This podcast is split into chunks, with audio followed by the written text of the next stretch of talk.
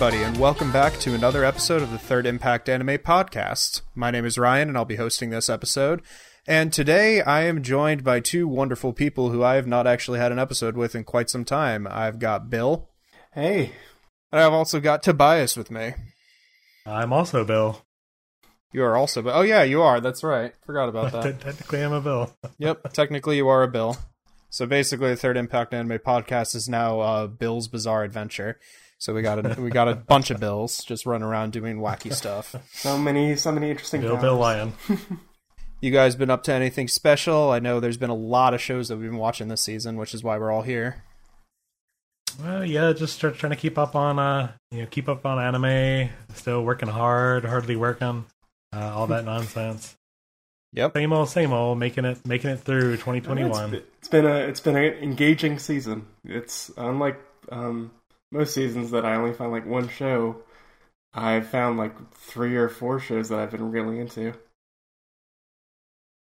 Yeah, a uh, bunch of people that I know in another Discord, we um we get together on Saturdays and we pick a show or two per season to watch. And this time we had like a lot of people watching a lot of different things. And believe it or not, no, we did not watch Odd Taxi because we didn't find out that it was actually like incredible until like halfway through the season, and by then we were already committed to our two shows. Um, but yeah, this this was a very very stacked season, and uh, we're gonna we're gonna talk about what about seven shows from this season, and I I personally think that like there's probably way more than just the seven that we're mentioning because we got a limited time here, and we like we all have adult things to do. We can't be watching every everything every season, but I'll go ahead and start us off. Um, first thing I watched this season was uh, those Snow White notes, and quick plot, uh, quick plot summary of that is after his grandfather passes away, this character named Setsu gets depressed and stops having a passion for playing the shamisen, and he moves away to Tokyo and drops out of high school.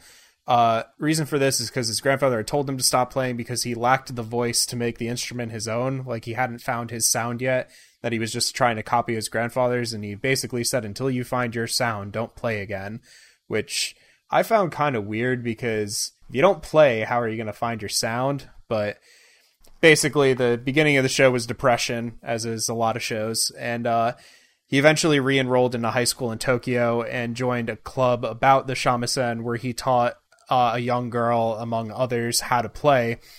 And this show stuck out to me immediately from the first episode because of how good the musical sections are. Like Yeah. at least at least twice an episode there's like a 2 to 3 minute segment where there's either like singing or playing of some sort and it is always just incredible. Like Yeah, I can imagine. For Yeah. Sure. and like I'm I was never really like a huge fan of the shamisen because like I'm not Japanese, so I never really listened to it. but like honestly, after this, I have kind of started to look up like certain um shamisen things because it, it's just it was super fascinating to see how complex this like ancient instrument is first of all and also just to incorporate it with art as well as they did like while they're playing the shamisen certain times the character will get like lost in the music and you'll start to see like a scene of like the ocean or like a snowfield somebody walking through it of birds you know typical artsy stuff and Exactly. it was really good. There was one particular uh musical piece in episode 2 where he plays a duet with his brother and it's basically like the brothers were dueling with each other through the song and it was just insane. Like I, I watched that literally like 3 times when I was watching that episode. So, uh, so I know that we're all, you know, Japanophiles here, but uh, just for the sake of anyone listening at home that's not really familiar with the shamisen, uh, maybe you want to give it a brief description of what what this this ding dang thing is. It is a three stringed guitar, basically. It has these pegs that you stick into the top that wind the cords. There's like a thick one, a medium thick one, and a baby thick one. Um, I don't know what it's called either, but it has it- it's got like a giant pick that you play with it as well. Like you grip it with your entire hand and you pluck the strings with it. I don't know what it's called. I should have looked that up. I've heard it compared to a spatula, and I think that's Yeah, if no, that's that- not the official translation. Spatula, I Yeah. think, works pretty well to describe it. Yeah, that's pretty much that's pretty much what it is. It's called a bachi. I just looked it up. Um and yeah, it, it literally looks like a rice scoop. Like Yeah. you gr- you grip it with your entire hand. That's how big this thing is also. And you play the you play the strings with that and like watching both the anime and real life people doing it is just insane. Like it is such a great instrument and it sounds incredible. Like the sound they're able to get out of these three stringed instruments is ridiculous and the speed that some of these masters play at is insanity. Yeah.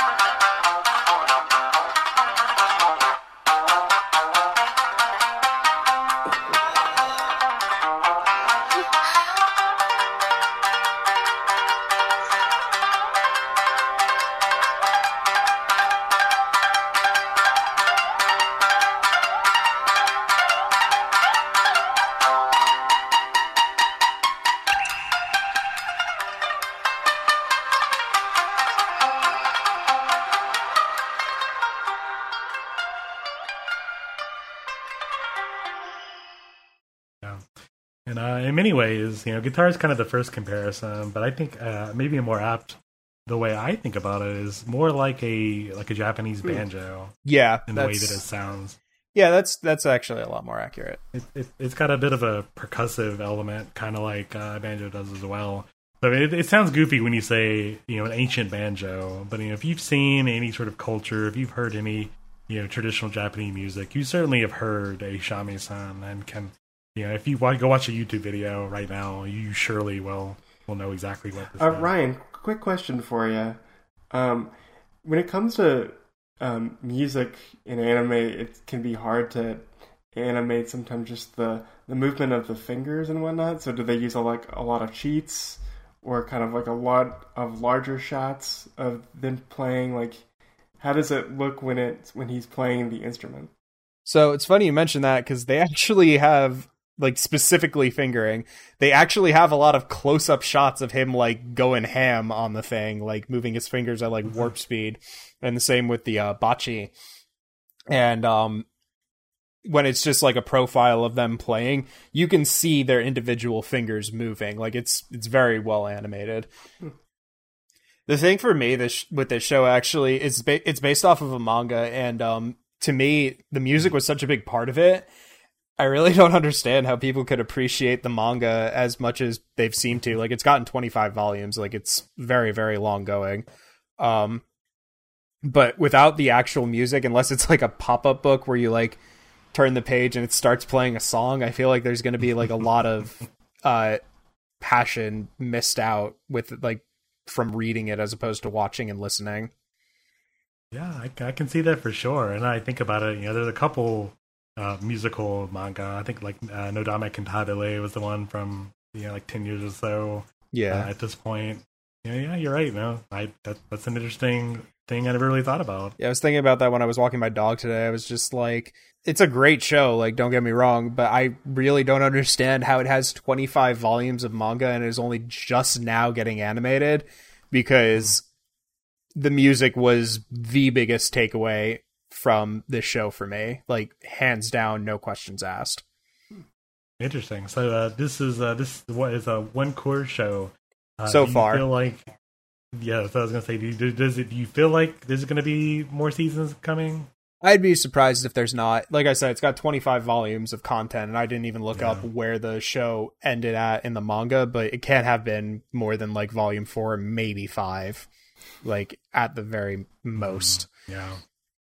So I'd I'd definitely be down to watch more of this though. Like if they announce a second season of this, I will immediately pick it up. the whole thing's framed around a uh, you know a typical high school club. How did they play that? Is it just kind of your your you know tropey high school situation or Not exactly. Like it. That was the th- that was the thing that worried me about it because I the first episode was really good because it didn't involve high school at all. Like it was literally just the guy's backstory and why he ran away to Tokyo, and it basically developed into high school because his mom found him and she's like a rich CEO was like hey uh, you got to go to school because I'm your mom and you got to do what I say.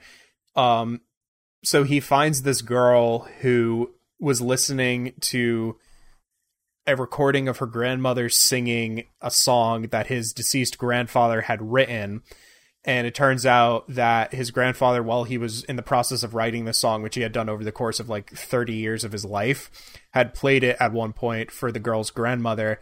And she described it as so beautiful that she wanted to hear it again before she died.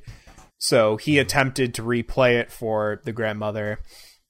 And um then bonded with the girl and said like I'll teach your club to play the shamisen and it was interesting to see him like develop as a teacher because he was only ever around people who were like insanely good at the instrument.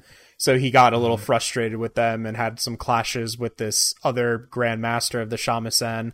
Um it wasn't so much focused around school which i was actually very glad about right. because a lot of shows when they get focused around school tend to fall flat to me. Like i'm kind of oh yeah i like more plot than school if that makes sense No, for sure. Like when we think of a, show like this, yes, you have the high school element, but it's really about, in this case, the musicianship, the the, the, the instrument, you know, the playing, the, the music, and the whatnot.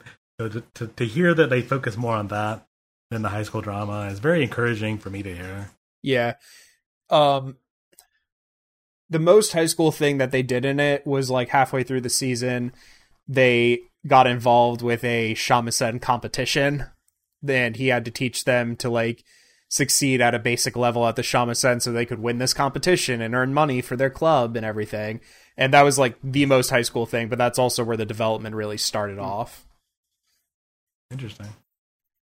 Yeah, and I didn't hear anybody talk about this. Really unfortunate. Uh, I think really is. always been something which, which to me seems really cool, and I, I like the way it sounds. You know, occasionally you'll see a reference to some of this in, in anime and whatnot, and it's always been kind of intriguing to me. Uh, I, it's definitely something I want to go back and check out. yeah I'll say, kind of on this note, is uh, a YouTube channel I follow uh, called Tokyo Lens. Uh, so you know, a white guy in Japan filming various parts of the country uh, for you know for preservation purposes. He just did a video recently on a shamisen uh, shop, uh, a, a place that makes these instruments still and sells them. And kind of did an interview with the people that you know, the, the guy that owns the store, as well as some of the people that work there and play these traditional instruments. So uh, I would highly recommend checking that out if you want to see maybe how see maybe see more of the um the the like the context of sort of a modern shamisen uh you know shop or musician. Gotcha.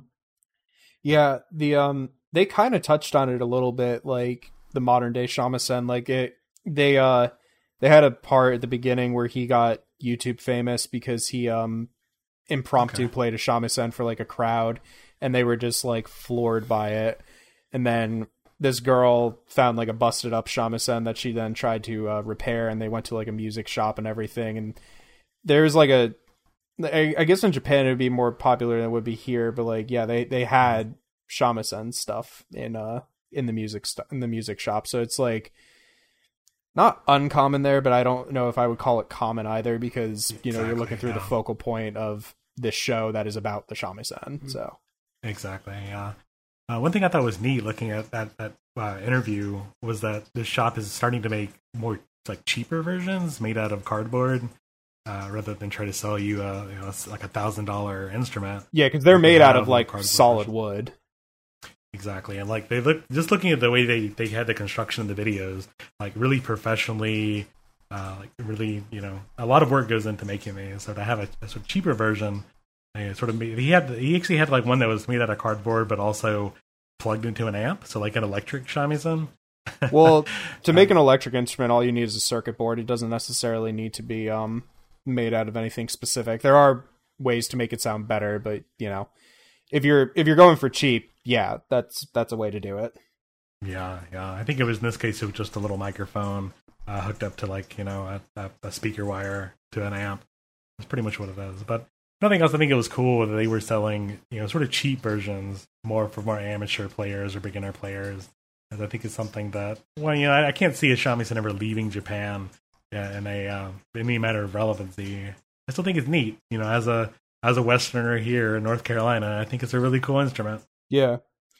Didn't they have um at E3 a couple of years ago? I think it was the Sony um the Sony presentation. Didn't they have a shamisen player come to like hype one of the games? That was probably tied to Ghost of Tsushima. Yeah, they had a flute for that. Oh, never mind. I know what I'm thinking of. Yeah, I'm thinking of that, and they had a guitar player come to hype up uh, Last of Us 2.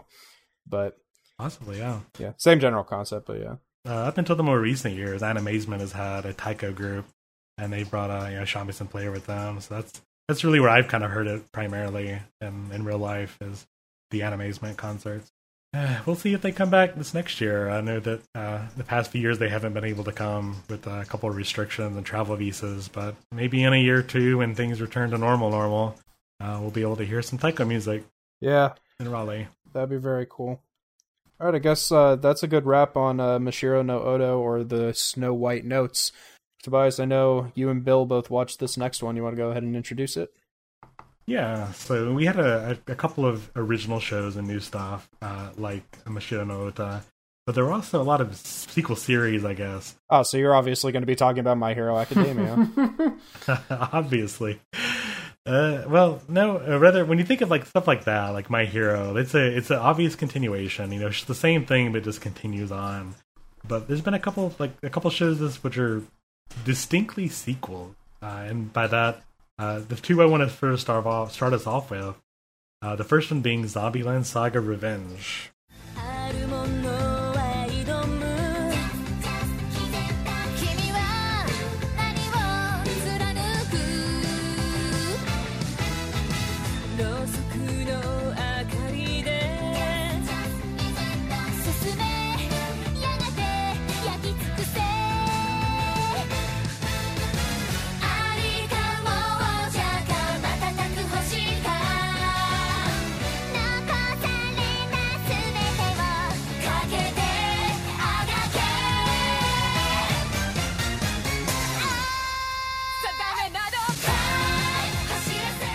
Yeah, so this uh, picks up a few months after the original. Uh, I think it might even be a, a no, I think it might. Yeah, it's, it's almost a full year after the original. Uh, it, it picks up in a weird place where some time has passed uh, after the uh, final show from season one. The girls attempt to do another big concert at a huge auditorium that Yeah, it's like them going to play like uh, Wim- Wimbledon or the O2 Arena or Madison Square Garden, and them only being able to fill out like the first row or so. Yeah. So uh, that that it, uh, colossal failure happening, but uh, Kotaro played again by uh, what was his name, Amoro Miyano or whatever. People have talked about this guy so much, I've completely forgotten. Mamoru Miyano. I think I think his big claim to fame was like the guy from Death Note. Yeah, he was light in Death Note. People know who this guy is. I, I would never watch Death Note, so all I know about this guy is he screams a lot. But anyway, uh, the main character Kotaro, he's still on the hook for renting out this huge stadium. Uh, so the uh, our our girl band, Franchouchou, is in debt. They are uh, completely lost their fans for the most part. Their will to to continue performing as an idol group, and that's where we start off with them sort of coming back, deciding they're going to get revenge on um, their their their fate.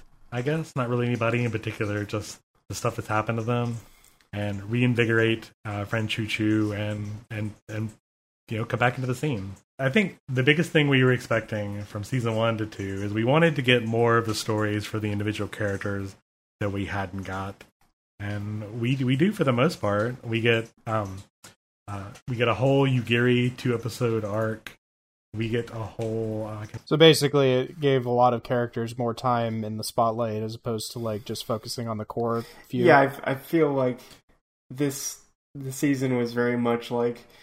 Did you like having those character moments with the characters from Franchouchou in season one. Here's more of that. And uh, I think for just kind of talking amongst ourselves, I really enjoyed this because as someone that has watched a lot of Idolmaster idol shows, that's what you kind of go for those shows for is just like more character moments. Whereas I think, tell me if I'm wrong, Tobias, but the kind of the novelty that came with the first season wore off because I feel like this second season was very much a traditional idol show. Yeah, people kind of were a little down on this, and I admit I was too. Uh, I didn't really stick with it, um, you know, week to week either. And kind of looking back on it, I have to wonder why exactly what it is. When I look at the original Zombieland saga, I think what caught me was both the quick humor tied to them being zombies.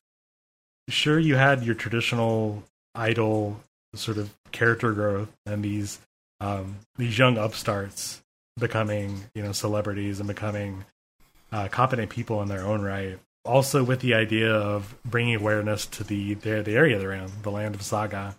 Uh, so, like those three elements really tie together the first season very, very well. And this one, when I think about it, I think the main thing that it suffers from is just the the fact that they're zombies isn't really used to great effect anymore it's kind of an offhand joke, but it's it, the joke's kind of worth them. Uh, I, the the big plot device here was that we find that uh, has been working with a uh, immortal necromancer, uh, Jofuku, I believe his name is, to sort of bring about or stop rather a prophecy tied to the land of Saga. And we find out sort of why he's resurrected our, our girls to bring back this idol group. Uh, we unfortunately, you know, sort of sort of spoiler warning, we don't really see a complete resolution by that by the end. Although um, I think the emotional arc does tie off in a nice bow, uh, at least up until the last ten seconds of the the last episode, it ties together pretty well. Uh, I did I did appreciate the fact that we got more of the stories from the girls. We did get the two part Yugiri episode, which I liked. Uh, I heard a lot of people complain because it was kind of about uh, Yugiri's old friends. I, I think the problem with that episode that I had was it was a bit jarring because it didn't fit within the the this this season and the past season we had watched. So it was a bit jarring to go from one type of story to another. And it was hard to I think probably for people it was hard to be invested in these characters that you're barely going to meet. Right, right. I think it was neat that they brought back the other girls as little cameo bits. Uh, just kind of have them. I thought that was a little cute thing to do. Uh, I, I didn't mind so much myself since I was I was just ecstatic to get more information on Yugiri. Period. Uh, we didn't get anything on her in season one. Barely any characterization uh, at all, other than she's you know from the feudal, or in this case Meiji Restoration uh, era of Japan. Uh, so I was just happy to get anything from her, and we were able to get some story uh, from that, which is good. Uh, we do find that, like I mentioned, the uh, necromancer Jofuku is actually based on a real character, uh, the character of the Chinese alchemist Xu Fu, who historically was looking for uh, the like the the gift of life, the elixir of life, rather, or immortality. So I think that was it was a neat thing for them to bring that into this story. Uh, I wasn't a big fan of the Ai and Junko stuff, like the where Iron Frill or not Iron Frill, but that other idol group shows up and tries You, to you got challenge the them. you got the name right. It was Iron Frill, and that they were basically trying to convince not Junko, uh, the, uh, the other one that uh, to, co- To to come come, back, and yeah. join their group. And I think just it was the hard part for Junko was just her characterization is always kind of a warrior, and it's hard to be invested with that. And I and for me, the overall story was hard to be kind of invested in because it was kind of, I don't know, it, it, it felt very kind of slapdash to me.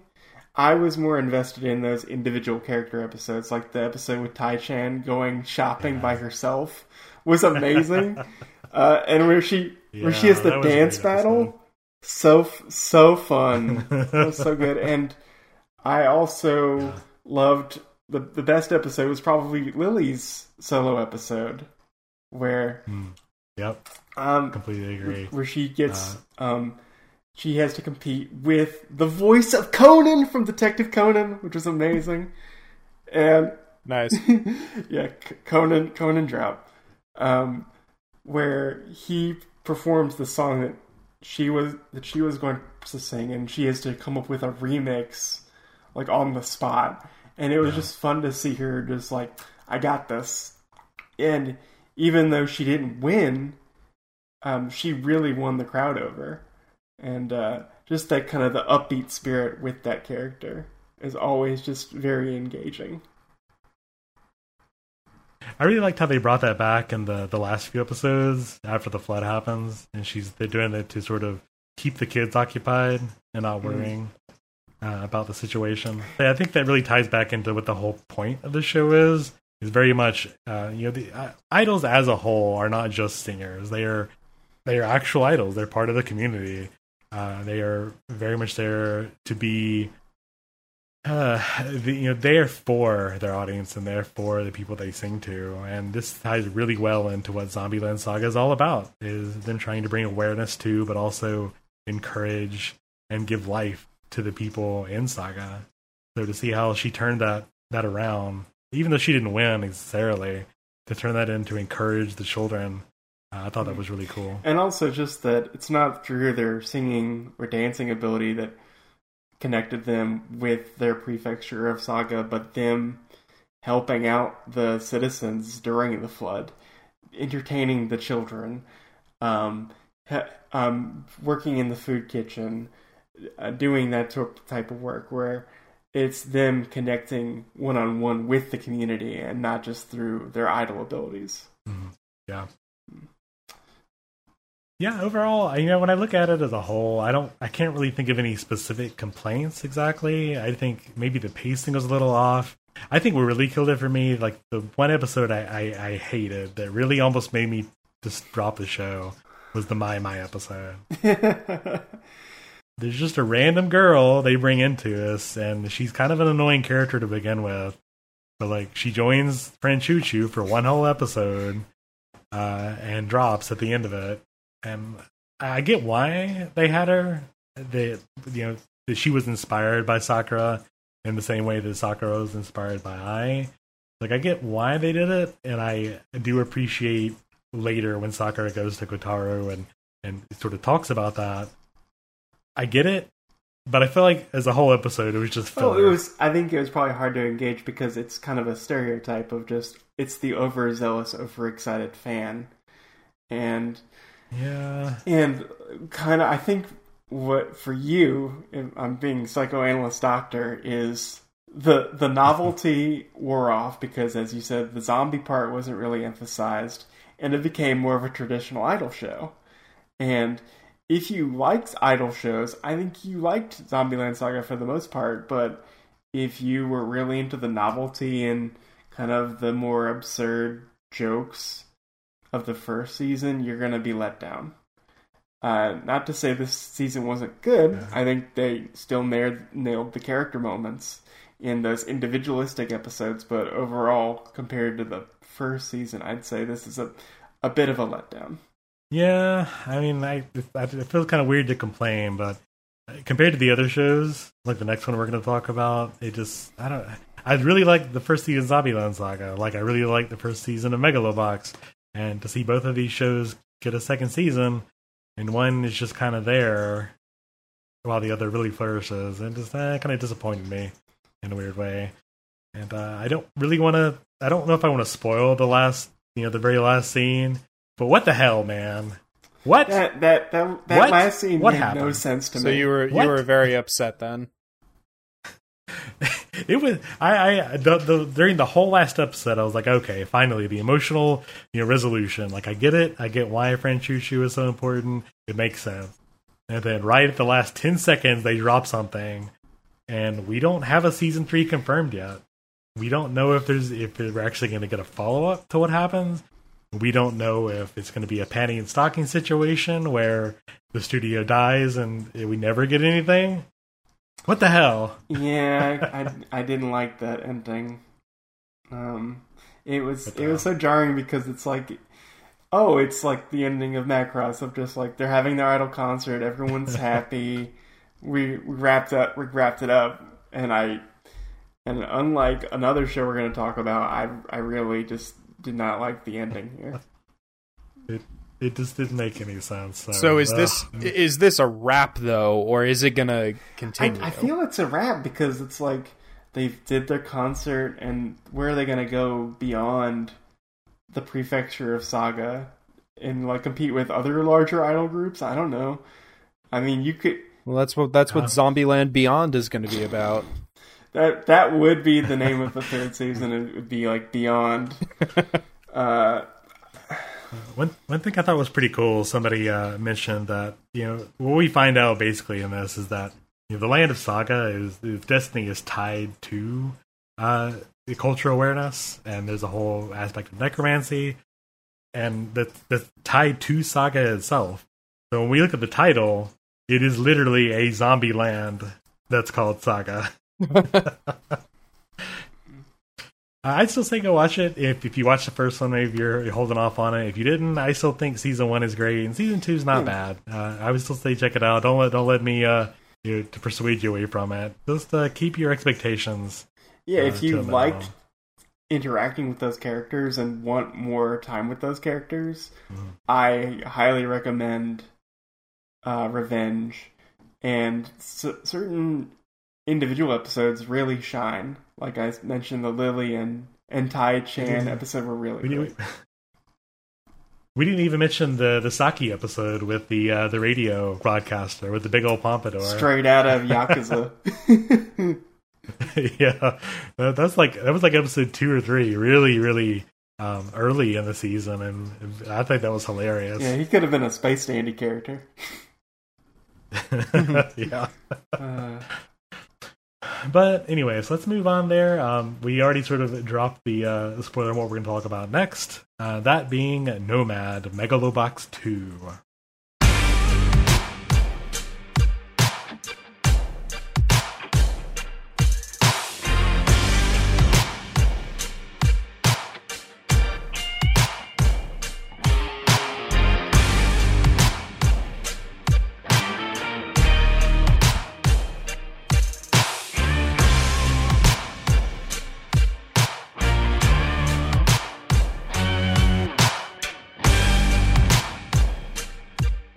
Bill, you want to take this one away?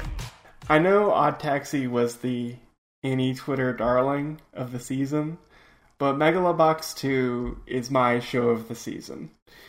Because it progresses in a different way. Because if, if we look at this as like a, a traditional boxing show, they could have just reset it and be like, there's a new challenger that that um, that Joe has to fight, and he's even tougher.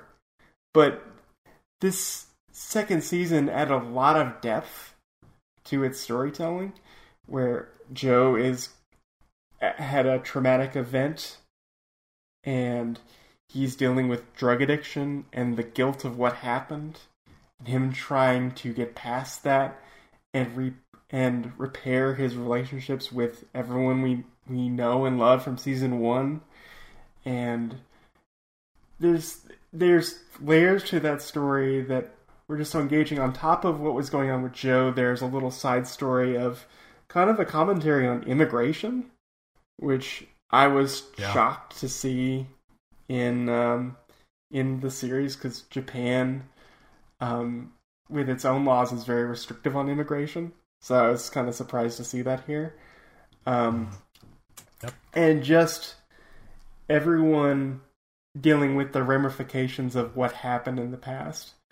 And not everyone Yeah. being okay with it, and people resenting Joe and being like, You put us in a really bad spot, and we're really angry at you. It, it's not like a typical anime where they're like, Oh, we have to um, resolve this in one episode. They really took their time with that, um, which I really appreciated. And um, just as a character piece, um, I felt it was excellent. I didn't watch this as it was coming out, unfortunately. Uh, I'm really kicking myself for not doing so now. But like what I what what really gets me is like the first the first few episodes, the first four or five episodes are about you know a couple years down the road. I think it's like five or six years from the end of Megalobox One. Uh, we don't find out exactly what happened, but Joe is sort of on the on the road traveling. He's doing uh he's doing fixed uh, megalobox fights. Uh, he's he- like taking uh, painkillers heavily. Yeah, addicted addicted to meds, basically. Yeah, like he's he is things have gone downhill for him. And we don't see Nanbu, the trainer. We don't see Sachio. It's just him, and he's running away from his past. And you know, we slowly reveal that you know, for whatever reason, somehow Nanbu's dead. Everyone hates him. He's running away from the situation.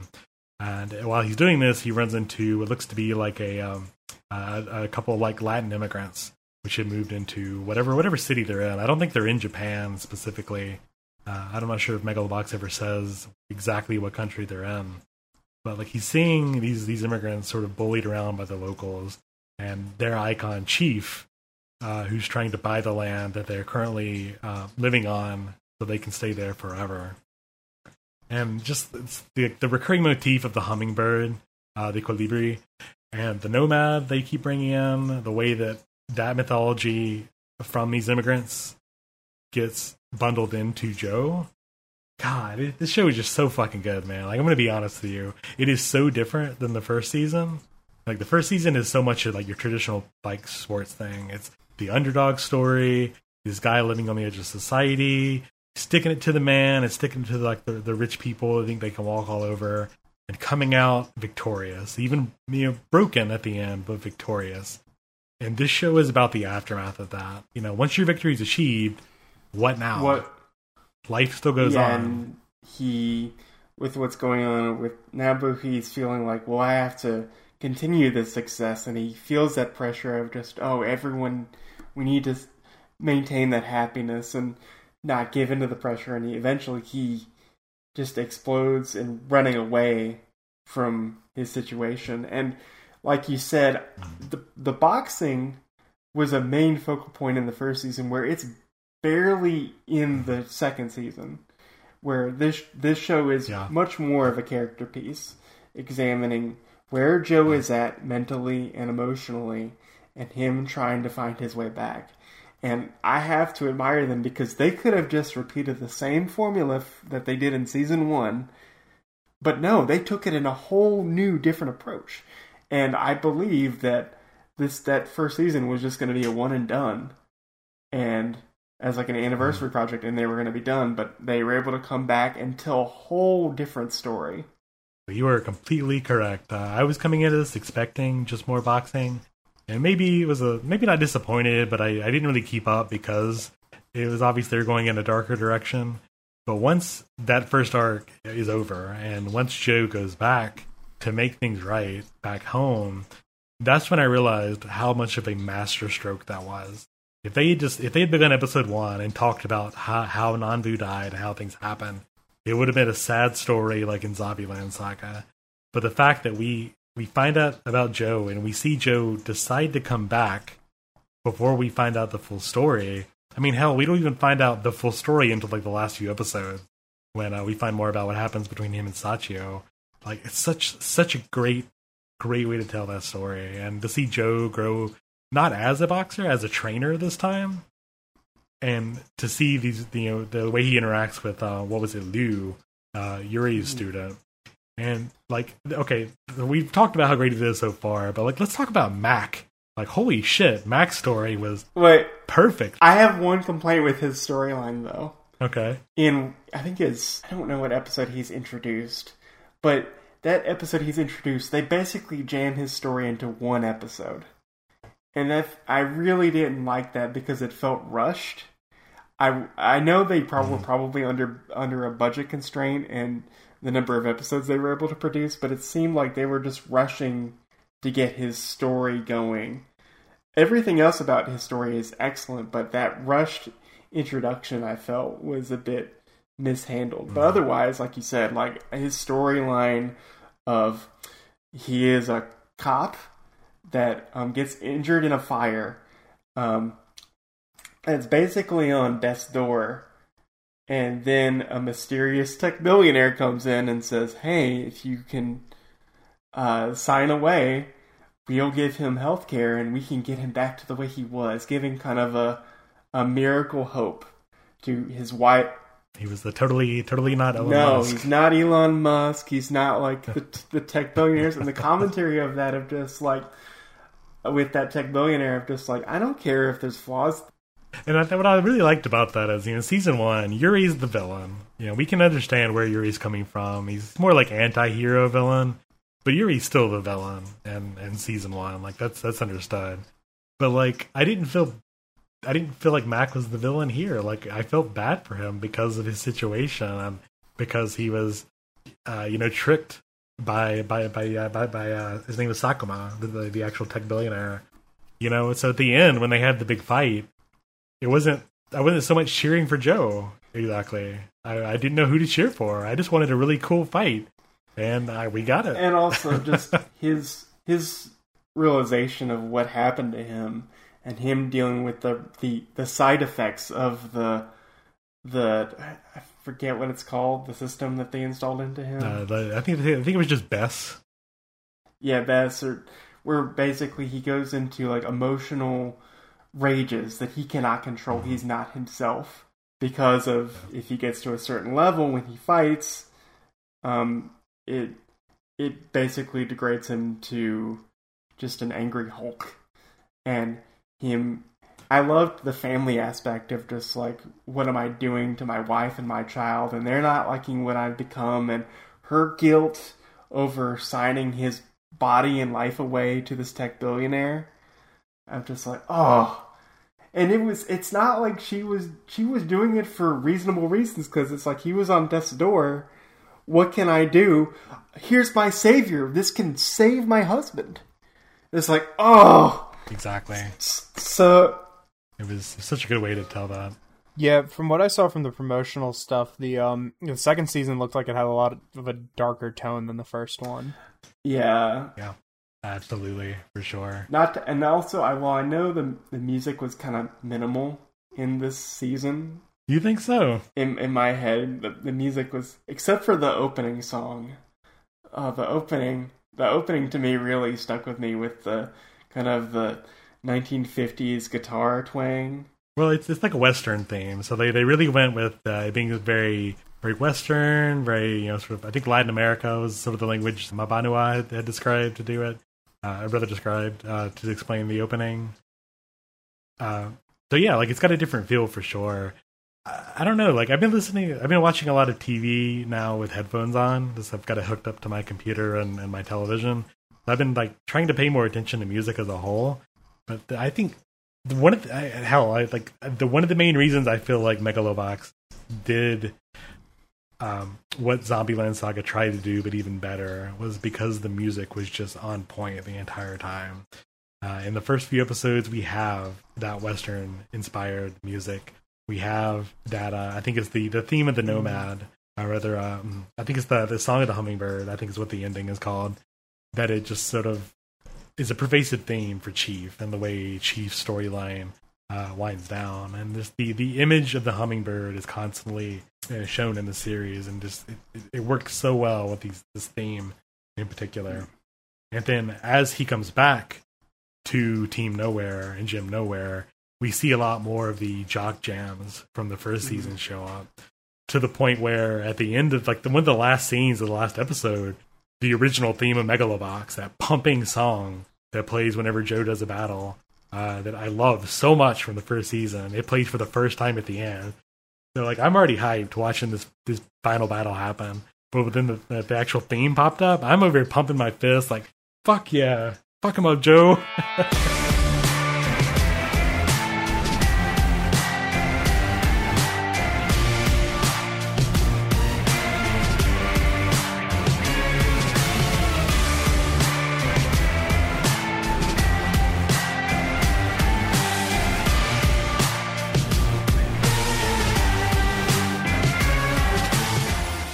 Maybe I was just too enraptured with the story. I just couldn't notice the music. But um yeah. yeah, just oh just I could I could go on and um but I would just highly recommend uh Megalobox 2 Nomad. Um it's not the first season, it has a different approach, but I think that's what makes it great and that's what makes it distinctive. I applaud the the staff for this and just doing something completely different. I'll say for um, related reading, I believe uh, Anime News Network did uh, two interviews uh, with the staff for Megalobox 2. Uh, one where they talked with uh, Mabanua with the music and his inspiration and sort of the influences he was coming into this, and also with the director and screenplay writers uh, on sort of the, the reason they put some of these themes in uh, as well. I would highly recommend reading those interviews, and we will surely link those in the show notes. Mhm. All right. Well, that's kind of our, our gushing power hour. So, uh, Ryan, I think you're up next with uh, with Higehiro. Yeah. So, quick story about this one. Um, my friends and I were reading the uh, the previews for the season, and we saw this one, and it was like. It was something along the lines of like Salaryman takes in a high school student after she offers to sleep with him. We were like, okay, groomer show, and we all immediately dismissed it. And then it aired, and we saw a thing that was like, "Hey, this show's actually good." And we're like, "The Groomer Show is good." Okay, let's give the first episode a watch. And so we watched it, and basically what happens is he's a salaryman who goes on a date that ends badly. So he goes and gets drunk, and on his way home, he finds a high school girl sitting under a lamppost, and she basically offers to sleep with him in exchange for a place to stay. And he immediately is just like, what the hell? That's absolutely ridiculous. You could come stay at my place and you don't have to sleep with me. And so he wakes up the next morning and finds this high school girl in his apartment because he doesn't remember doing this because he was drunk off his ass. And he's just like, what the hell? And, uh, then she's like cooking breakfast or whatever. So it seems like at first it's going to be kind of like squicky, but it doesn't actually at all go in that direction. Like she comes on to him a few times and he rejects her every single time. And they both eventually turn out to be good for each other. Like he's he's an overworker and he learns a better work life balance. Like he starts leaving at quitting time instead of staying late every day. He turns down business trips um, because he actually has somebody to come home to now and he has somebody to take care of. And she learns that she has value outside of being a sexual object, which I thought was a very, very good message. And the show itself just plays out very wholesomely. Um, even though the premise sounds bad, it's it's not. It's actually a really really good show. I enjoyed it. It it is my anime of the season. Like I really enjoyed it and I thought that it had a very positive message that not everything has to be about sex and you have value as a person and also, you know, the one that Japanese people need a lot of is uh work life balance. Interesting. I, I wouldn't have thought that this would have been on anyone's anime season list, but I I have a question because based off the premise, I was afraid like it's gonna be a lot of '80s yuck yuck humor of just like oh misunderstanding. Yeah, no, it's not. misunderstanding. Oh no. Which, um, based on your description, I'm glad they seem to avoid that.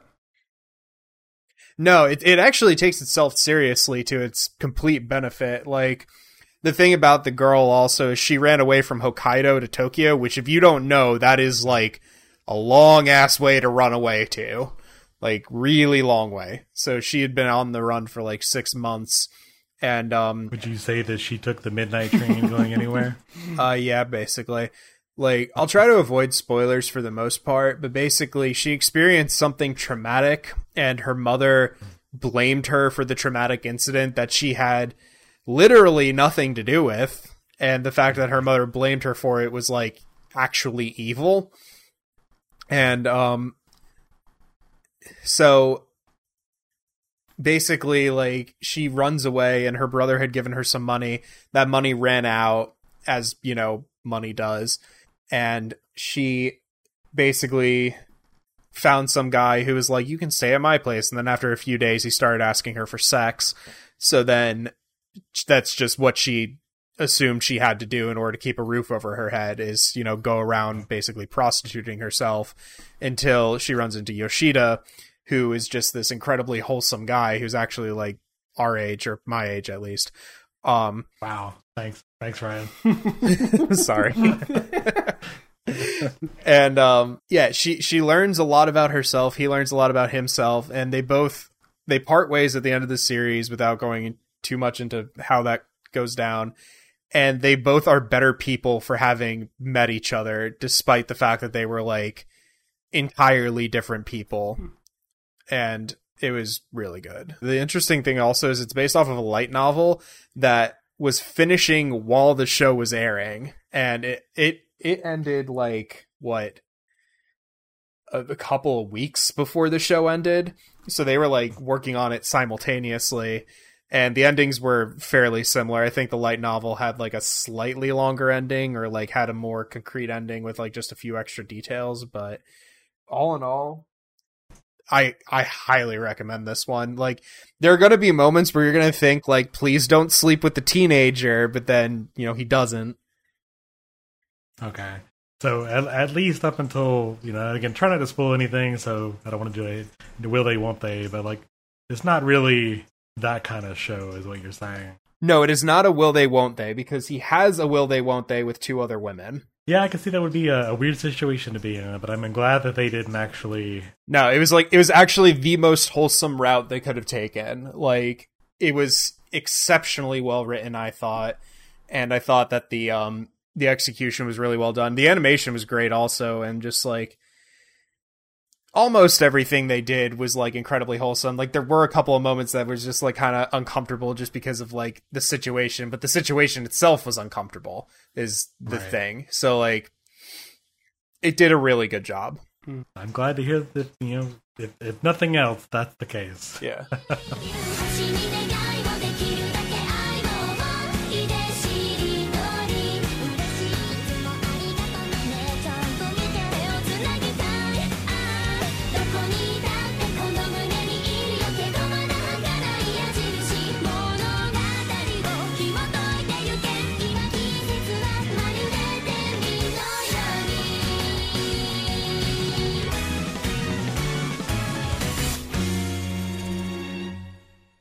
There was another show that I watched this season also that was also wholesome as hell, uh, called Osamake. And the premise of that one is like so anytime you watch a rom com, most people want the childhood best friend to win.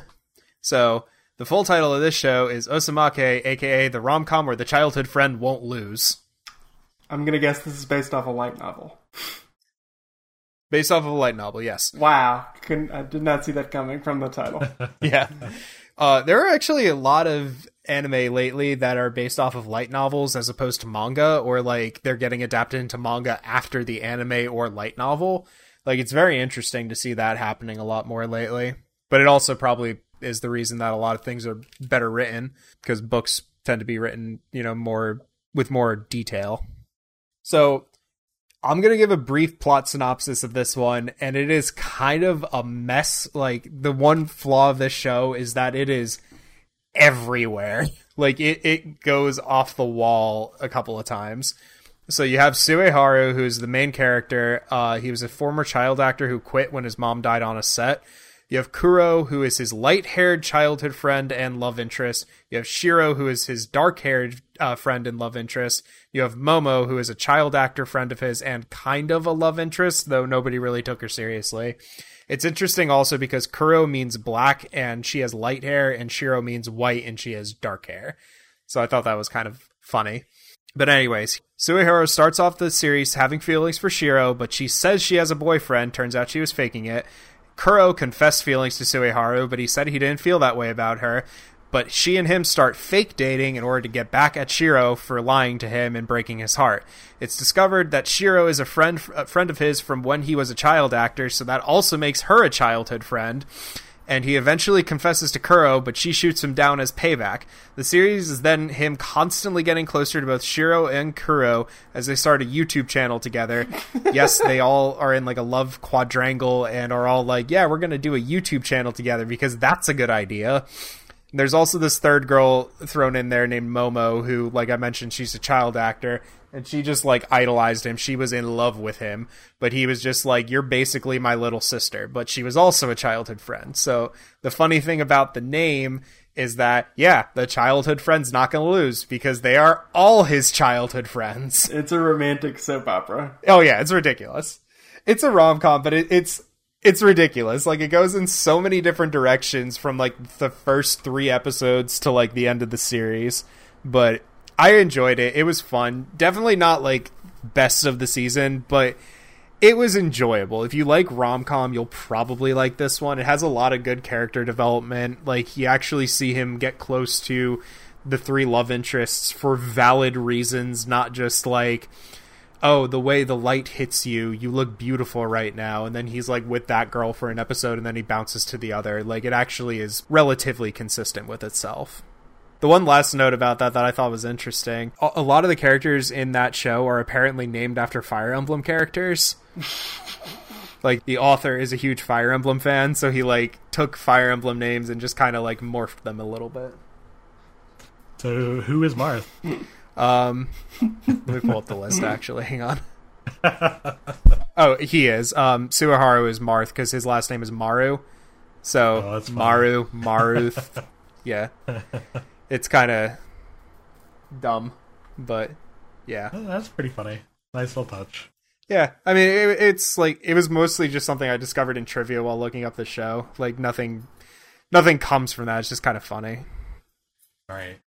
That's an interesting touch. Yeah, and this one I'm not sure if it's over or not. Like the uh the finale was kind of open. Like there could be another season of it to like further explore, but like if this is it, it was an okay ending. Like it was kind of one of those like rom-com endings where it was fairly open-ended and nobody won and nobody lost, but there was definitely somebody who won more than others, you know, that type of thing. That kind of makes me think of, you know, and also with the title, it makes me think of uh, My Life as a Villainess, where we know that the main character is reincarnated as the as the villainess, as the antagonist of the story, but she's trying to break free from her destiny. And and here it's kind of the inverse, where we have the childhood friend. Oh, well, technically they're all childhood friends, but very specifically, they want the childhood friend to win. Yeah. Well, the thing about it is, like, a lot of people, I've watched this with a couple other people, and we were all like, I mean, they're all technically childhood friends, but you know which one, like, the childhood best friend is that people want to win. Because, like, Right. she was the only one who was actually, like, remained in contact with him through all, like, the years of between him dropping child acting and when the plot picks up. So I'm like, no, that is that is the childhood best friend right there. Yeah, I def I do I definitely recommend this one if you like um, rom com. It was it was enjoyable. It wasn't like top tier or anything. It was it was fun. All right, that was uh, Osamake. Well, coming up next here, uh, very quickly, I want to talk about SSSS Dynazenon. Uh, this was the sequel series, again, the, the last of our sequel series uh, this season, uh, to SSSS Gridman from, uh, I want to say it was 2019, the tail end of 2019. And uh, so this one, just like Gridman, is animated by Studio Trigger. Uh, bless them. Likewise, is a it is a direct sequel. It feels more like a spiritual successor in some in some ways to the original uh, 1993 Toku show Gridman: The Hyper Agent, uh, borrowing a lot of elements and characters from the original show. Uh, this does follow directly from the 2019 version, but not in a, dir- a completely direct fashion. We've got a whole new world with these kaiju invading and destroying the city. Uh, we've got a new cast of characters piloting a combining giant robot, the Dynazenon, and we've got a whole bunch of weird metaphysical revelations that appear by the end of it of what world, what the world is, what the kaiju are, and what our characters play into that as a whole. Were the kaiju the friends we made along the way the whole time? Uh, there are some kaiju that are friends, yes. Oh my god, I was making it up. so, sort of. Uh, so the way this kind of starts here, you've got a, you some high school high school characters, whatever. They're going about their lives. The kaiju show up.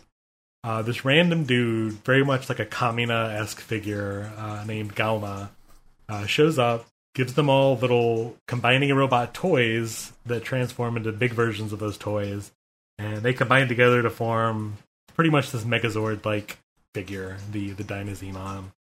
and the kaiju are being uh, controlled by a group called the Kaiju Eugenicists uh, that wear these really uh, like idol-looking sort of white uh, military grade uniforms. Kind of, it, it looks very much like a, an idol group uh, getting together to, to sing some songs. But they're they're trying to summon the kaiju for whatever reason to destroy the world. Uh, Gauma's trying to stop them. But I think the, the way that Dynazenon really succeeds, even more so than Gridman, is I found the characters to be really engaging this time around. In the the 2019 series, we have like one main character, uh, Yuta, that transformed into Gridman. And like he had some friends, and the the main antagonist for that show, Akane, like she had her own story that was touching and, and really interesting by the end.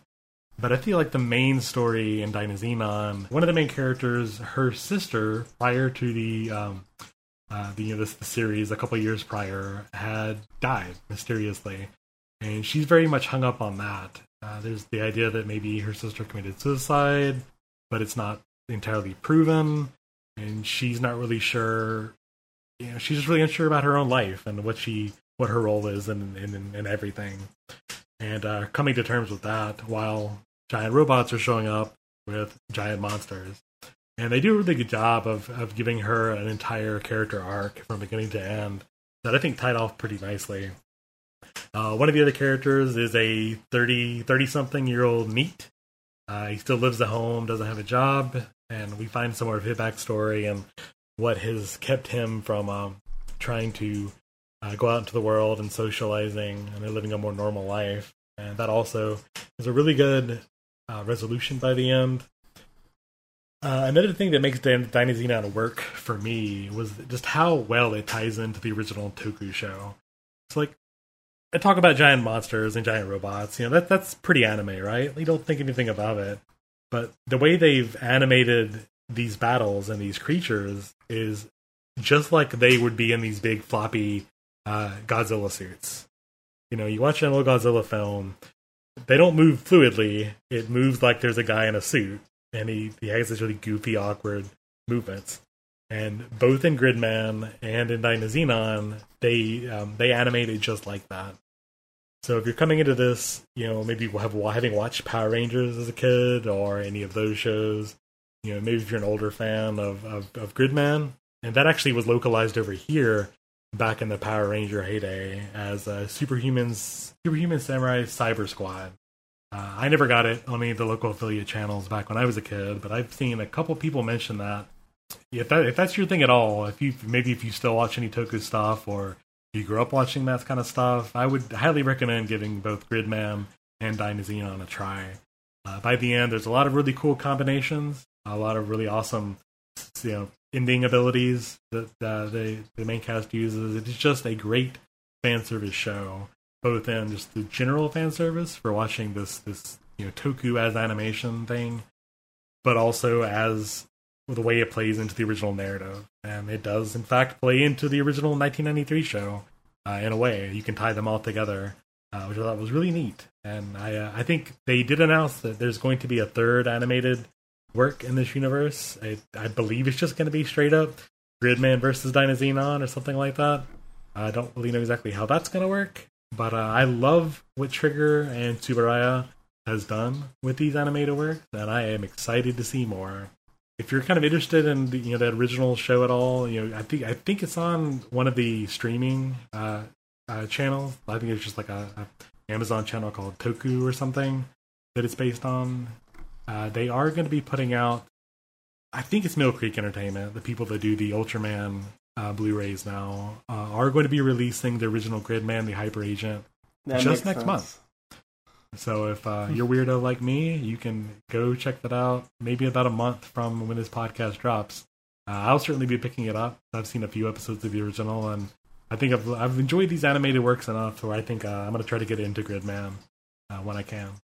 So, how does this one compare? And apologies if I sound a little distant. I have a puppy who just insisted on joining me up on this chair. How does this compare to like other trigger mech shows like Gurren Lagann Evangelion or um uh, Gunbuster? It's- That that's a good question. Um, it's interesting because both both of these shows, Gridman and Dynazenon, are not really done by the what I would call the A team. Uh, Imaishi's not really involved, at least not directing at all.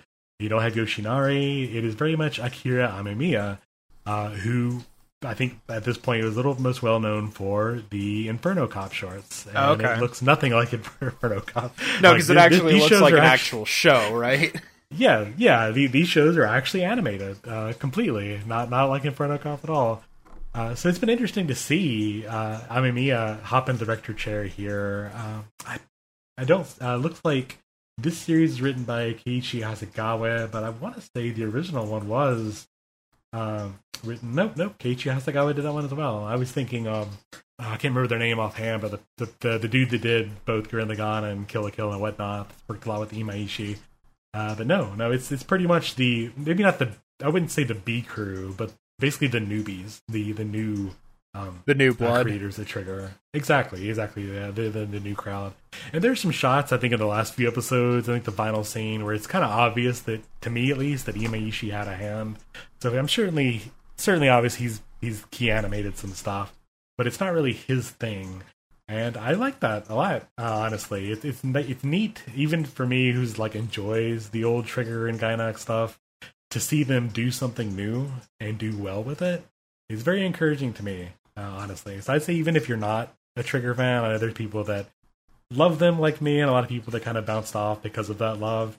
Uh, I'd give both Gridman uh, and any hell, even Dynazenon. If even if you don't want to catch up, just jump into Dynazenon.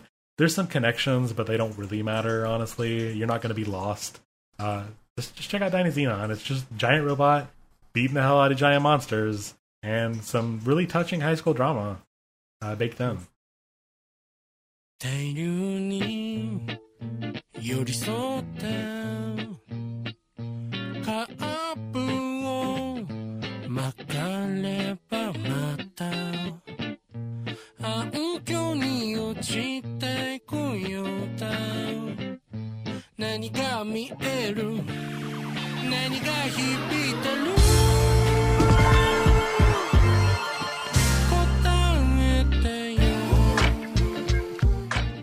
So that being said, we'll move into our last major discussion point tonight with Odd Taxi. Oh yeah.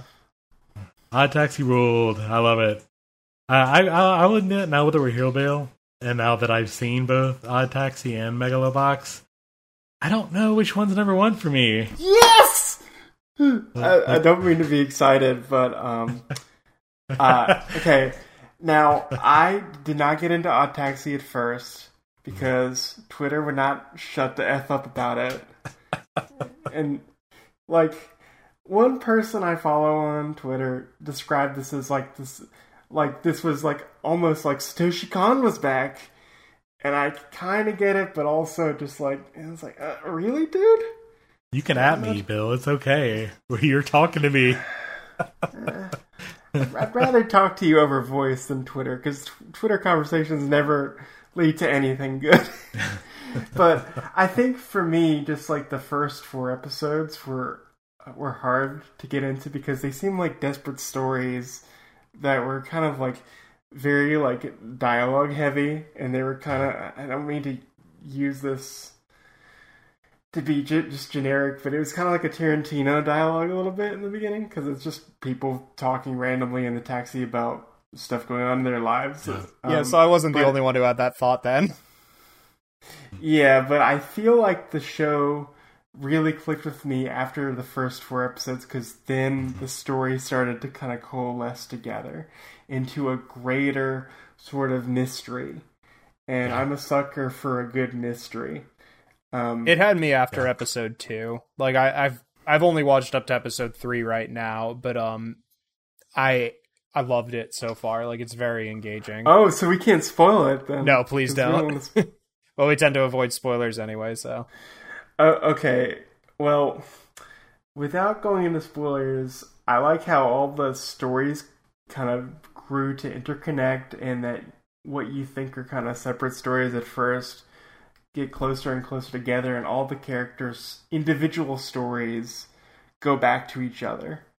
Yeah. And um, in terms, uh, my highest praise for this show is that um, if anyone remembers Erased, with how great the the writing was in that story, I feel like in terms of writing, the writing in this show is on point, and the surprise that happens at the end of just what's our main character's name? Oda Odokawa.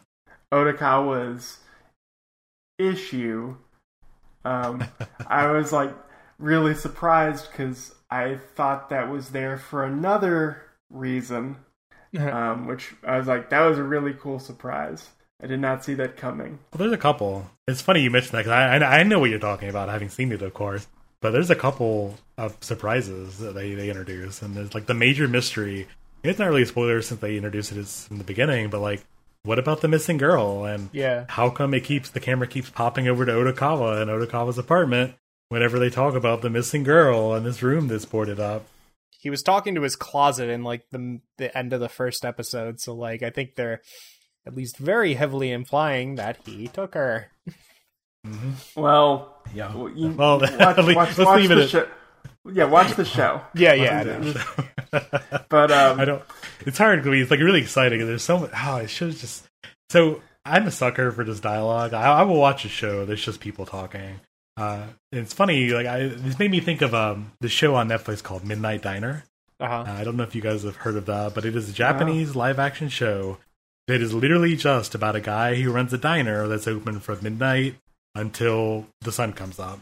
And every episode is just, it talks about one particular person that comes into his diner, usually a regular, and their backstory. And there's no overarching plot, really. It really just has the, the, the guy that runs the diner, the cook, and the way he talks to these people and gives them advice and influences their life. And it's just very casual watch. And something about sitting down at a bar and just being seeped in these person's stories. Yeah. have you ever watched the anime Bartender? Because that I- feels like you would love that show. I've not heard of. It's just called Bartender. yeah, where it's basically that very similar premise to what you're describing. Yeah. Um, but I will I will say that you're probably I bet Tobias you were wondering, but Bill, you watched all of GH and that dialogue is dry as toast. And my biggest hung up with with at first was just like while I appreciate the visual distinctiveness of Odd Taxi, it's not Yeah. visually very engaging for me to look at. and unlike LOGH, which has like ships exploding and whatnot in the grandest of space. I- so I I think I think it's just a personal thing because I completely disagree with you. I think it's, I think that's just a matter of personal preference. Personally, I, I you're right. It's not like heavily animated, and sure, there's no like you know battleships and stuff, but they give it a texture. I think I was talking to Austin about this, and he noticed that even the line work has this fuzzy texture to it, and all the hmm. there's very rarely anything that's just a solid color. I think some of their clothes are solid colors. But like if you go back and look, a lot of the line work has like a almost like a really rough texture to it, which I find engaging personally.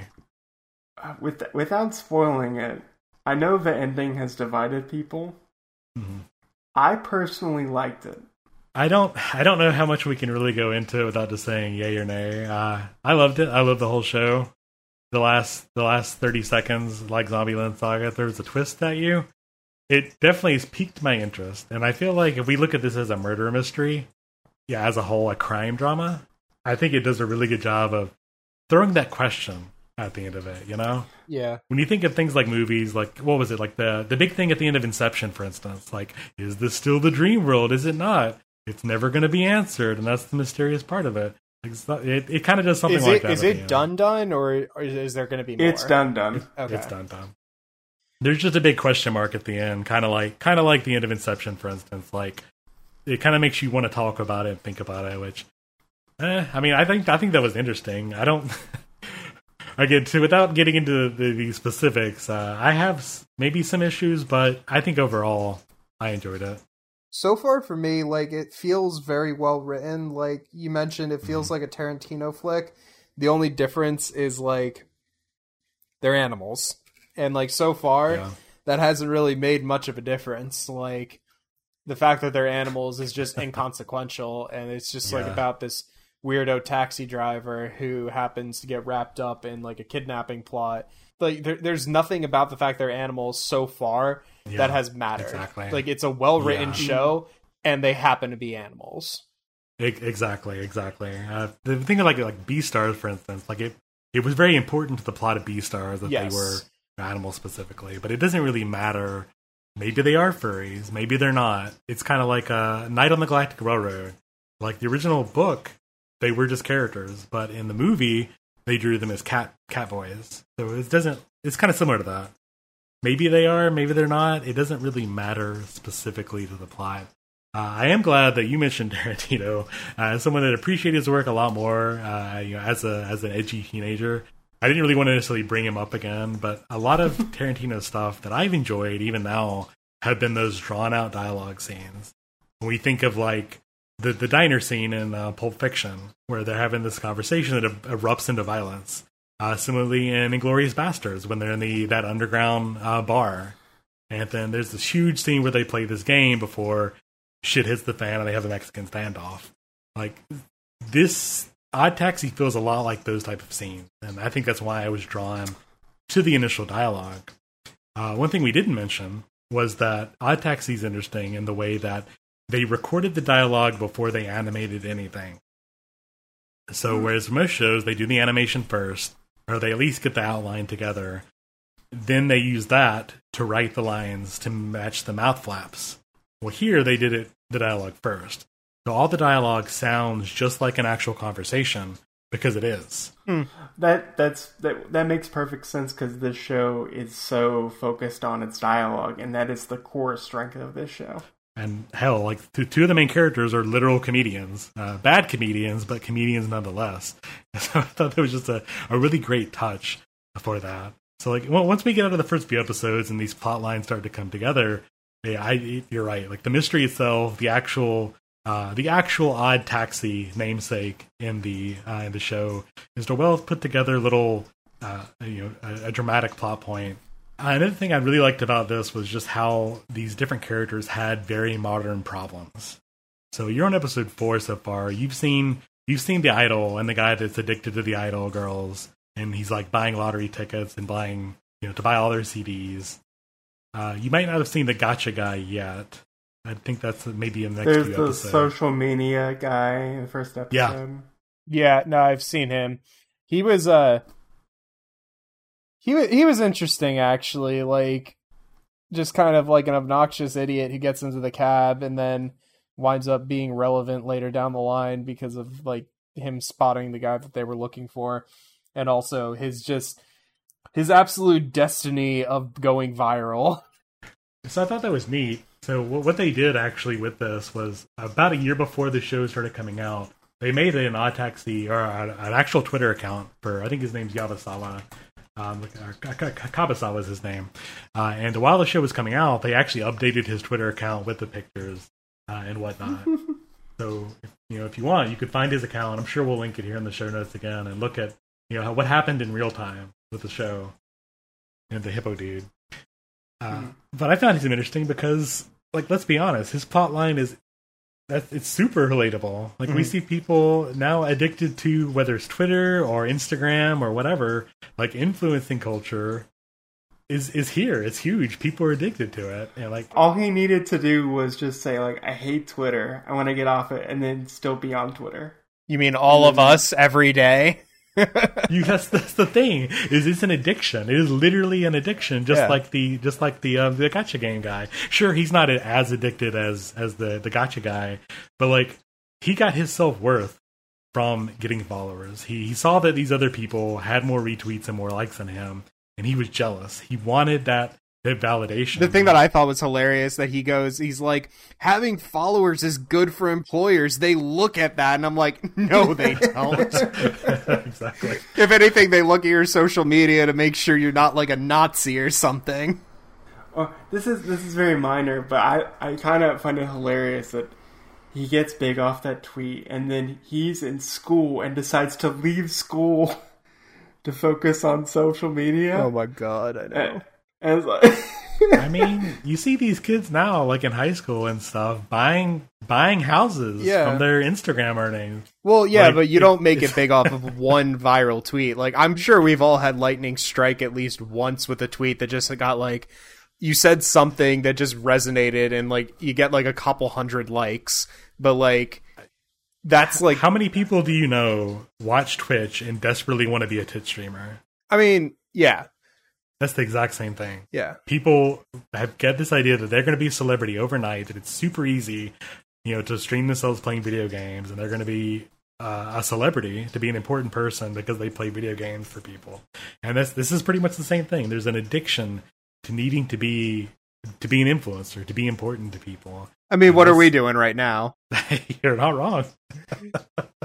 well, no, like I think it, I think it's it's perfectly like it encapsulates Kabasawa. Like, sure, he's annoying, and by the end of it, you know, he gets his comeuppance. He learns the hard way. You know, good on him. I'm glad. I'm glad that happens. Yeah. Overall, like the characters are all interesting, and like I- I'm very interested to keep watching it myself, and I'm glad that you guys uh, seem to like it. Yes, if you're if you're getting hooked now, I would I highly highly recommend uh, Odd Taxi. I think at the end of the day, if we want to if we want to put it like that, I think I think Odd Taxi barely squeaks out ahead for me being a- a little more important, just because it is new, it is fresh, it is something that's different. But man, Megalobox really, that's good, man. Megalobox is great. Yeah. Watch both seasons. Watch watch Yeah. watch Megalobox. Watch Odd Taxi. All good, good television. So to wrap, Yep. um, wrap on discussion before we get to questions. Let's go down the line. What is your anime of the season? I'll start with Bill.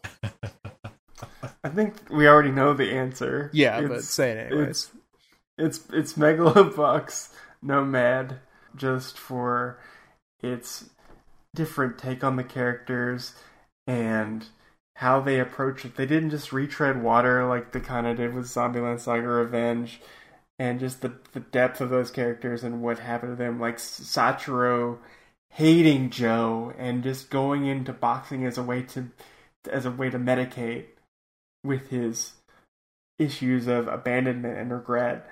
And it's like, uh it just the just the depth of those characters and just the how great the writing was. Um it's it's not as detailed as Odd Taxi, but it was it was still marvelous and I again I'm I'm so glad that they were able to get a second season and just go in a whole different way.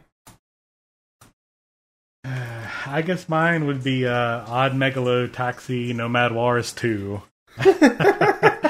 I can't. I don't. I don't know. I. If, I mean, if you know me, I'm averse to like giving ratings. I. I just. Have, I'm done with giving ratings things. I'm done with giving like you know scores out of ten and that bullshit. I find it just stupid overall. Like when you say like what is what is my favorite? I, I don't know, man. Like What were you most excited to be watching every week? Like if you waited till like Saturday, what was the thing you like first watched? Uh, I mean, Odd Taxi is the only one that I watch week to week, and I think I think it's going to barely squeak out as being anime of the season and honestly anime of the year. Gotcha. Uh, once all said and done, man, like I don't I don't want to like put down how great Megalobox is. Like that that definitely is not a number two. Like they're pretty much tied for number one in my book. Like watch both these shows; they're so good. Mhm. I gotcha. Yeah, for me, it's going to be Higehiro, like I mentioned. Like, just very well written, very wholesome, and had a lot of good messages.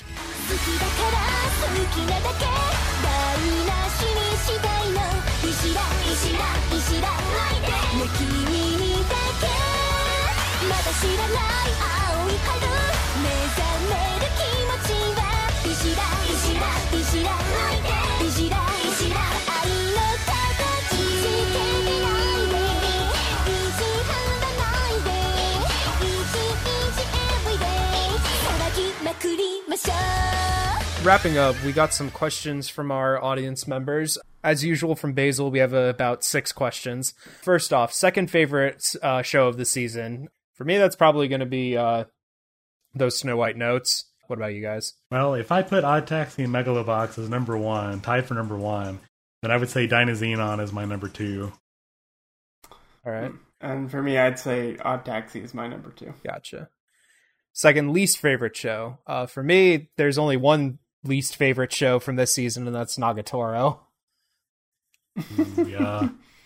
Yeah, uh, I think maybe I. I don't know. Like I, I, I, we didn't watch all the seasons, all the shows. So like, surely there's a bunch of trash that we didn't watch. so- Yeah, that's the thing is like I normally don't watch trash. Like I'll drop it after an episode if I don't like it.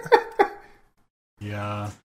So like, Nagatoro was pretty. We I watched it. Yeah, I watched a surprising amount of Nagatoro. Uh, I'm I'm embarrassed to admit Uh, it was I don't know. I didn't It's it's stupid. I didn't wouldn't turn Like, off so much by the horniness, but it was just the repetitiveness of Nagatoro. was like She reminded me of somebody I went to middle school with that I like greatly disliked because they made my life hell. So I just I couldn't stomach the show. I gave it the uh, the three view and then dropped it. yeah. I it it was for me. It was it was stupid fun. Okay.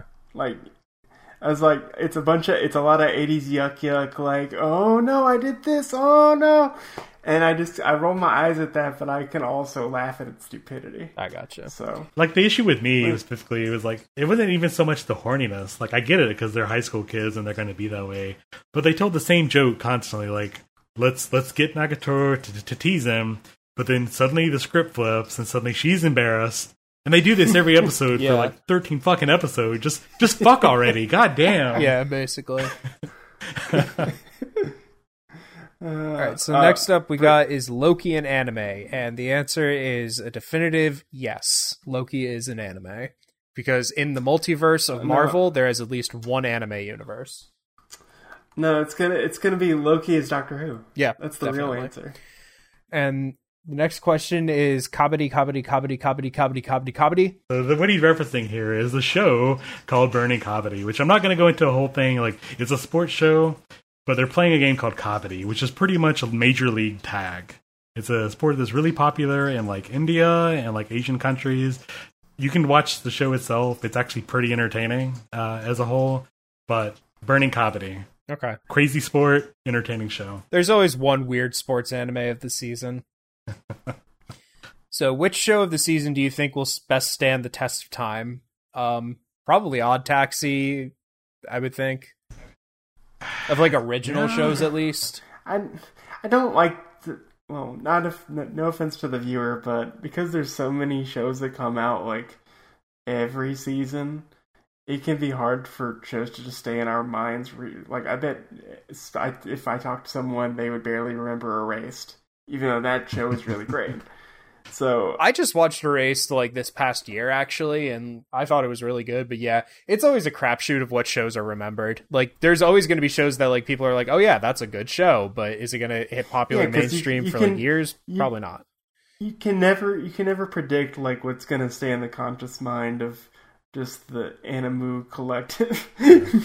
So then, like the neat thing about Odd Taxi here is that the studio that did it, uh, OLM, they are mostly known for just doing Pokemon, just doing Pokemon. They've been doing Pokemon for what twenty years that it's been out now. Uh, they also did Berserk, the original, the actual good Berserk from 1997, and they've done a lot of like second production stuff. But Pokemon is pretty much what they're known for. So to have them pretty much take the reins on a new project with new directors and new screenwriters is really interesting. And while Odd Taxi won't get a second season exactly, I am really intrigued to see what this team does and how they distance themselves, if at all, uh, from just being the Pokemon studio. Maybe they were able to save up enough money from the Pokemon Pokemon reserves to, to Oh, make God Odd knows Taxi. Pokemon made them a ton of money. Oh yeah, absolutely. They're still doing it, and yeah, every, people complain about the new seasons, but I appreciate the fact that they've tried to evolve the art style uh, over the years and not just do the same exact character designs. I agree. even before they, they they did the new Sun and Moon stuff, which people hate or whatever. Like they were already evolving the design before; they were just more subtle about it. Uh, so I really appreciate them doing something new, and I don't think it's exactly the Pokemon actual you know people doing it necessarily. But when I think of OLM, I don't think of them as doing something new and interesting. And Odd Taxi just is out of nowhere. It came out of left field and is just kind of amazing in its own. Yeah. Mhm. Uh, it's kind of the inverse of that, which is kind of the same thing we just discussed. Is what show seems like it might be a, a honey or a flash of popularity and then drift away. There's really no way of telling. Yeah, it's it's hard to It's, say. it's, it's it's I would say it's those comedy shows like Nagatoro or or um, yeah, or like the um the in the current season we're in the the summer season um like Villainess. I'm gonna I'm gonna call it now. Oh, Villainess might have. I think it might have at least a fan base. You know that will get it. I'm gonna call it now though. Hot take: 86. No one's gonna remember 86 in a year. yeah. I barely remember 86. Everyone was now, talking man. about 86 at the beginning of the season, and then just nobody talked about it after like a few episodes. For, from what I understand, it is bad Code Geass, and that's Oh, all. I know. So we got a couple of questions from Will as well. He has a couple of questions relating to Zombieland Saga. Which character had the best arc this season? I like Yugiri. I think seeing Yugiri use a sword was pretty pretty badass. Also because we find out more of the backstory, what's actually happening uh, with with everything. I, I would say Lily, just because she continues her fantastic story arc, and it's gonna get bonus points for me because her rival is the voice of Conan, so that's gonna help. yeah. Uh, and who is your favorite member? Uh, I will always have a soft spot in my heart for Sukeban girls. So again, Saki, Saki, best character. She's great. All right. I would let her. I would let her run over me in a motorcycle and kill me. Um, it's either gonna be Tae-chan or it's gonna be um the one who I'm. I'm what's the, I'm sorry, I'm horrible with names. I know you just said her name. The, the one that had the two parter. Uh, Yugiri, Yugiri. You you Yugiri, yeah. Yugiri Yeah. would probably be my favorite. Yeah, man. Yugiri had the best arc, but Tae had the best episode of the entire show. Two seasons. Yeah, and the funny thing is, you, it's just more adventures with a character. You don't learn like her backstory, and she doesn't even speak. I was expecting her to speak at some point. Nope, not not this season. She has a really great thing that happens in the last, the very last concert where she gets to participate, and it is amazing. Then he asked, "Is there a show that anyone missed that you want to watch that wasn't discussed?" Tobias, I know you mentioned you had a couple that you had your eye on. Yeah, so Burning Kabaddi, uh, something that I saw people talk about, and I did watch an episode or two of that, and I think it's neat. Uh, I would want to check it out more just because the idea of kabaddi is interesting to me. Back Arrow is a mecha show that I think started last season that nobody talks about. Uh, it's apparently a Funimation locked show, so Oh, okay. unfortunately, just like Megalobox Season 2, a lot of the accessibility to that is just diminished because nobody likes to use the Funimation app the Funimation app sucks. Yeah, it's terrible. Also, it's like another monthly fee, but that's a whole other discussion. Yeah, exactly. So like it might as well be on Amazon or some other service Yeah. because it's just going to be locked away. When it's Amazon locked or Netflix locked, I don't really mind because I have Prime, not even for Prime Video, and I have Netflix because who doesn't have access to Netflix? Yeah. Uh, so Back Arrow is something I want to. I've watched three episodes of that, and I want to watch more because it seems to be right up my alley. And I hear a lot of people talk about. I think it's Vivy Fluorite Eye's song. Uh, know nothing about it. I think it's an idol sort of show, so maybe not my thing. But I've heard enough people say good things about it to at least something I wouldn't mind checking out. Well, Bill's the idol expert. Do you know anything about that one? Nope. Okay. Uh, um, for me, I wanted to watch The World Ends With You animation. I haven't watched it yet because I still want to finish the DS game, even though that's been on my backlog like forever. Because I just I've had difficulty getting into that. But with the new game on the horizon, I'm probably gonna actually do it finally. Um, for me, I know Gerald from AWO complained about it, but I because it has Moriarty as a character, Mm. and I'm like, well, is this kind of like Sherlock Holmes mystery stuff? I'm I not it's, I sure. think it's called uh, Moriarty the Patriot is the, the, the title. I think that's the title, and they're on their second. This um, this past season was their second season, so I'm like, just kind of based off the character. I'm like, I'd like, I'd be interested to see what the show is actually about. I, I remember people talking generally positively about the first season, so we're worth a shot. Why not?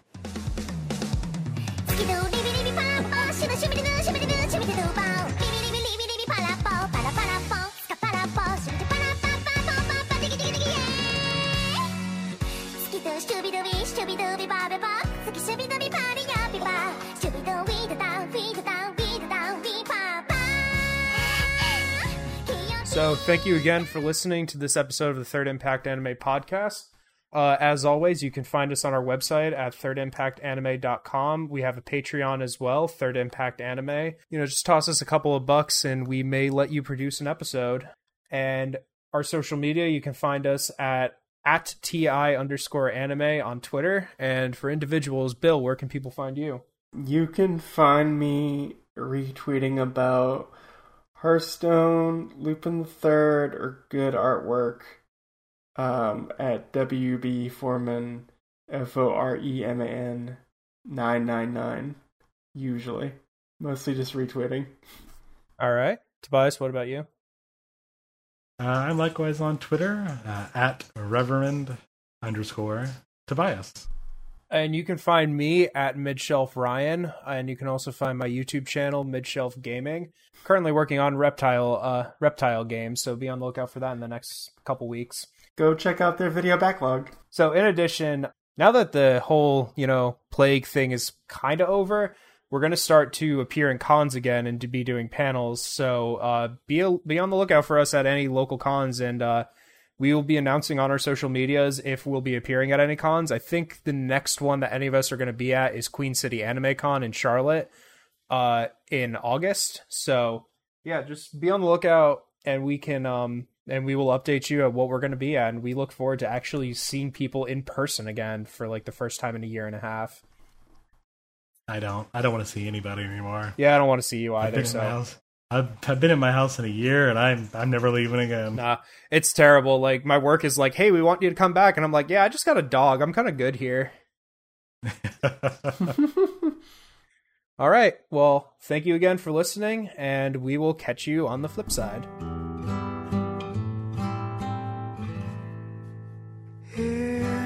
desierto viajero de amor, desesperado quería morir. Muy agotado yo iba a parar, pero un colibrí le cantó. Cuando su canción él escuchó, al instante se sintió feliz. Su bello canto